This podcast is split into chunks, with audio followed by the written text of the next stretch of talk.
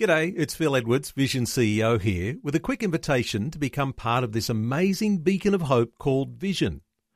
Together we can put our love into action to help people of all kinds build or rebuild their lives on the truth of God.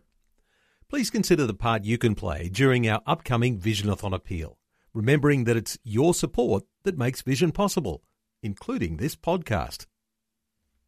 This podcast is made available by Vision Christian Media, thanks to the generosity of our supporters. Your donation today means great podcasts like this remain available to help people look to God daily. Please make your donation today at vision.org.au. We want to have a biblical worldview. So many voices around us telling us what to think and what to believe. Pastor Greg Laurie says, resist that. Don't just go with your emotions because your emotions can mislead you. Don't just go with your heart because your heart can mislead you. Certainly don't go with culture because that will mislead you. Go with the Bible, it will never take you in the wrong direction. Learn to think biblically.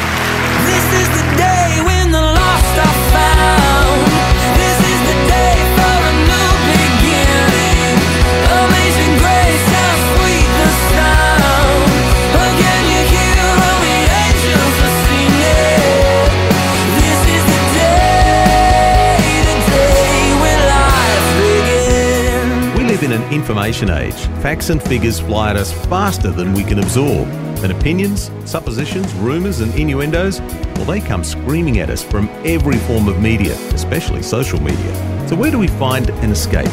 Today, on A New Beginning, Pastor Greg Laurie points out that our respite is right there in the pages of God's Word. Not only do we find solace, we also find a soothing salve in Scripture. Today, let's ponder on things above.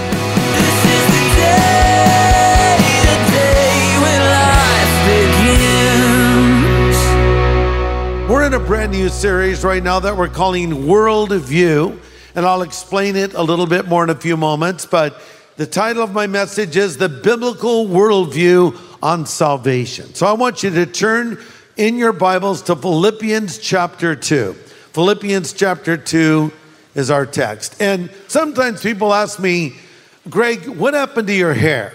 But eh, after that, they do ask that. But, but after that, they'll say, Why do you do these crusades? Because, you know, honestly, they are a lot of work. There's months of prayer and planning, and more prayer, and more work, and money, and more prayer that is involved. Our, our, our team works tirelessly, putting in hours and hours. Why do we do this? It's a very simple answer. We do this so people can be saved. So people can be saved from their sin because when it's all said and done, there's nothing more important than people coming into a saving relationship with Jesus Christ. Do you agree with that? I hope you do. Nothing. You know, uh, sometimes people will say, no, the most important thing is, is feeding people who are hungry or, or clothing them or, or it's helping people who are addicted to drugs or alcohol to get off of the uh, substances they're on or maybe to put their marriages back together. All those things are very important, but the most important thing is having people change their eternal address from a place called hell to a place called heaven. And here's the thing. If that happens, I believe all these other areas of life will sort themselves out. If you put Christ at the forefront of your life, He can heal your marriage, no matter what you're going through. If you put Christ at the forefront of your life, He can restore you, and you don't have to be under the influence of any drug or any other thing. So, this is why we do what we do. And I love the word saved, saved, salvation because that's exactly what happens. And by the way, that's a biblical word. It is used many times. In fact, in Romans 10 9 to 10, it says, If you will declare with your mouth, Jesus is Lord, and believe in your heart that God raised him from the dead, you will be saved. For it is with your heart that you believe and you are justified, and it is with your mouth you profess your faith and you are saved. When Peter was preaching on the day of Pentecost, he said to the people gathered, Be saved from this perverse generation. Then later on in Acts 2, we read, The Lord added to the church daily those who were being saved. Then in Acts 2:21 it says, "Whoever will call upon the name of the Lord will be saved." Hebrews 7:25 says he's able to save completely those who come to God through him. It's a perfect description because that's what it is. You're being saved. Uh, it's a phrase we would use if a lifeguard rescued a person or if a firefighter ran into a burning building and brought someone out, we would say they were saved. I just watched a video uh, of a special forces guy, used to be in special forces, who has now gone over to the Middle East uh, in a volunteer position because he heard of some of the atrocities being committed by ISIS against civilians. And in this video, it shows him with his other friends who are volunteers running into a hail of bullets to rescue a little Iraqi girl that was caught in the crossfire. He put his life on the line. His fellow soldiers gave him covering fire, and thankfully, he returned with that little girl. He saved her. And then, when he was interviewed, he said, I did it because of my faith in Jesus Christ. I love to hear stories like that. But literally, he saved that girl. And when we go and share our faith and someone believes in Jesus, literally, if they put their trust in him, they are being saved in the truest sense of what that word means. Well, we're in this new series, we're calling it Worldview.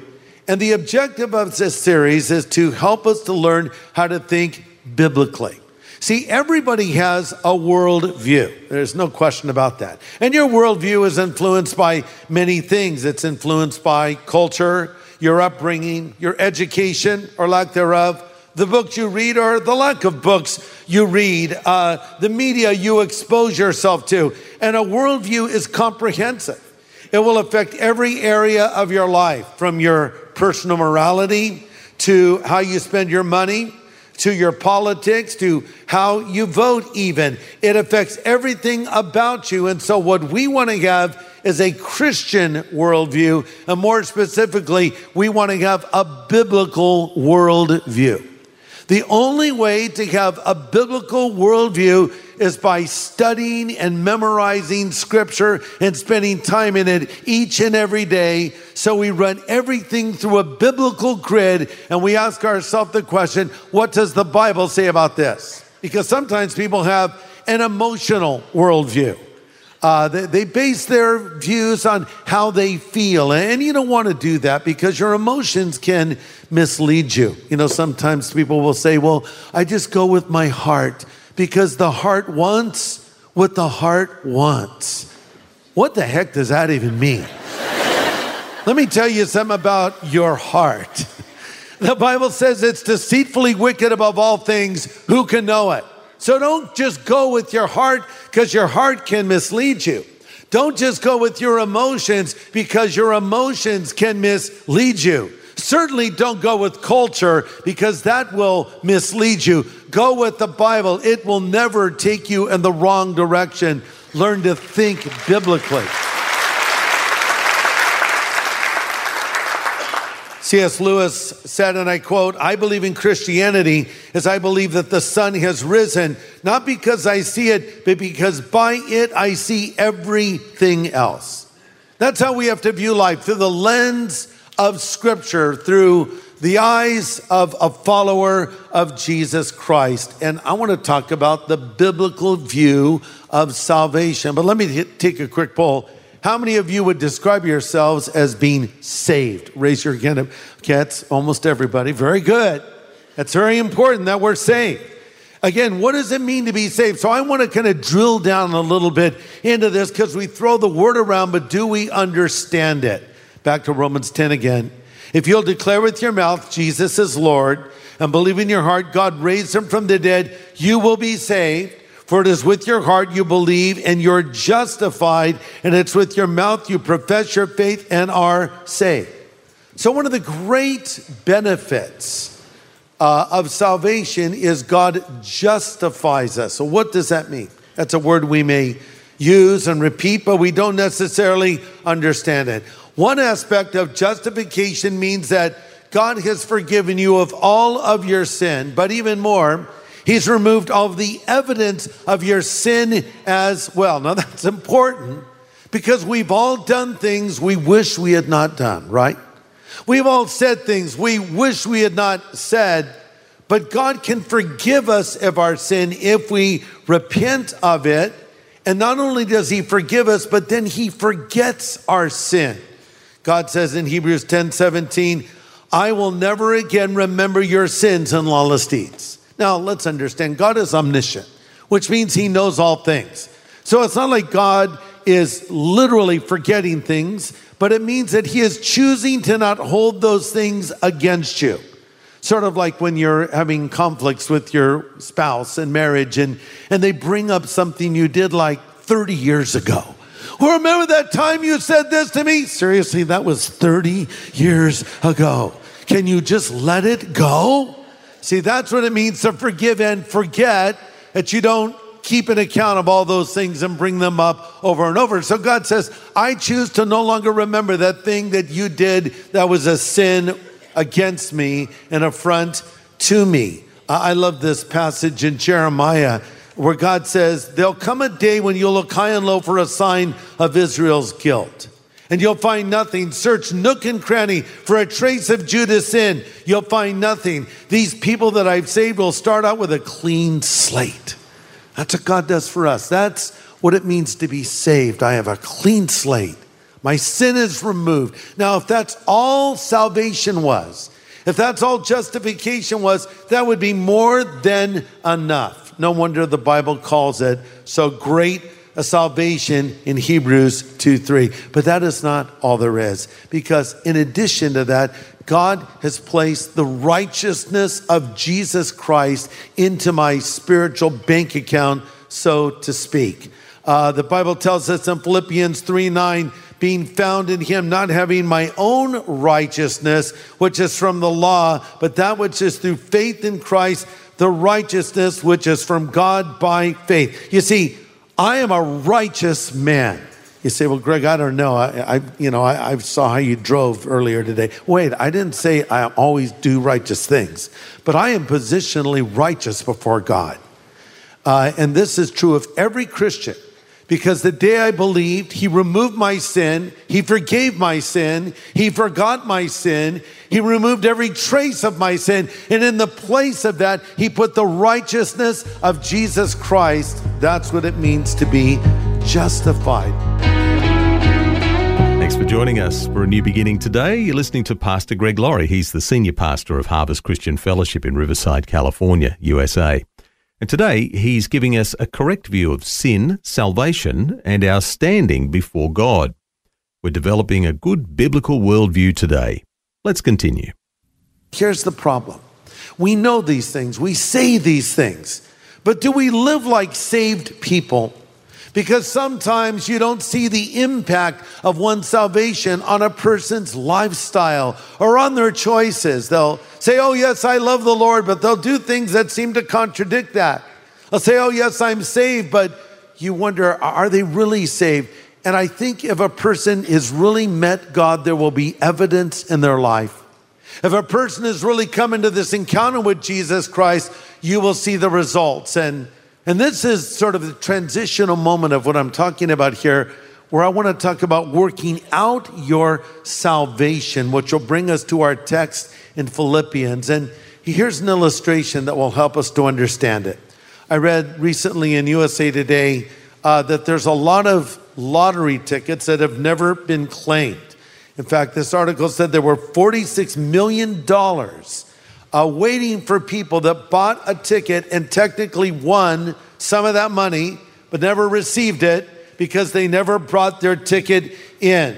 Uh, they missed the deadline. And they say this happens every year. They have millions of dollars that is never collected. A few years ago, there was a $25 million prize here in California that went unclaimed. And by the way, this is not an endorsement of the lottery. In fact, I hope you don't spend your money on lottery tickets. But I'm using this merely as an illustration. I read about a man in Pennsylvania who uh, read about time running out on a $20 million lottery prize. And he wondered, wow, I wonder if I bought that ticket. Apparently, he had bought quite a few. So he went through a bunch of old boxes, and sure enough, he found the winning ticket. and brought it in one day before it expired. And in many ways, God has given us something, well, far greater than a lottery ticket, worth far more than millions and millions of dollars. It's salvation. So, what I want to do is, I want to take hold of or live out what God has given to me. So, let's look at Philippians 2, verse 12. Therefore, my beloved, as you've always obeyed, not as in my presence only, but much more in my absence, work out your own salvation with fear and trembling, for it is God who works in you both to will and do of his good pleasure. Work out your own salvation. What does that mean? It means only you can work out your salvation. Wouldn't it be nice if you could hire someone to work out for you? You say, you know what, I don't want to work out. Why don't you go work out for me? Uh, but you can't do that. You have to go work out for yourself. So work out your own salvation. This is not something someone else can do in your place. This is something you must do for yourself. It's a personal choice. But Paul throws in an interesting thought here in verse 12. Therefore, my beloved, as you have always obeyed, not only in my presence, but more in my absence. So basically, Paul is writing to the believers here in Philippi from a prison. He's been arrested and he can't go and be with them as he was in the past. And so he misses them and they miss him. So basically, saying, Now, guys, I'm not with you, but I still want you to work out your own salvation. I think the New Living Translation is helpful here, where Paul says, Dearest friends, you were always so careful to follow my instructions when I was with you, but now that I'm away, you must be even more careful to put into action God's saving work in your lives. So here's what Paul is saying in effect, guys, you need to grow up spiritually. You can't build your spiritual life on me. Don't even for a moment think you guys can go into spiritual cruise control if I'm not personally there for you because it's God that works in you, not Paul. I'm not doing the work in your life. God is doing the work in your life. Now, I bring this up because sometimes we can allow people to take the place of God in our life. I'm not going to church if so and so isn't speaking. I only go when he speaks. Well, I'm not going to do that because I don't I don't know that person. I only like this person and we can become far too willing to put a person in the place of God. We can allow our hearts, as one said, to become idol factories.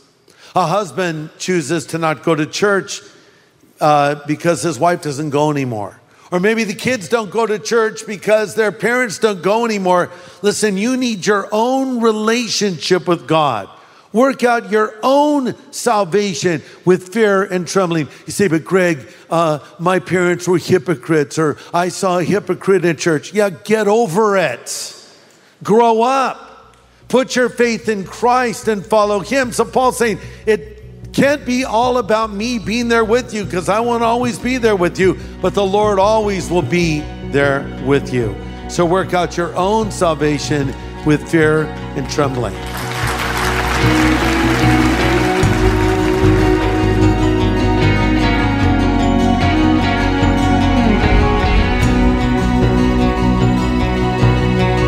Pastor Greg Laurie with some insights on the gift of salvation, but how we need to work it out in our lives.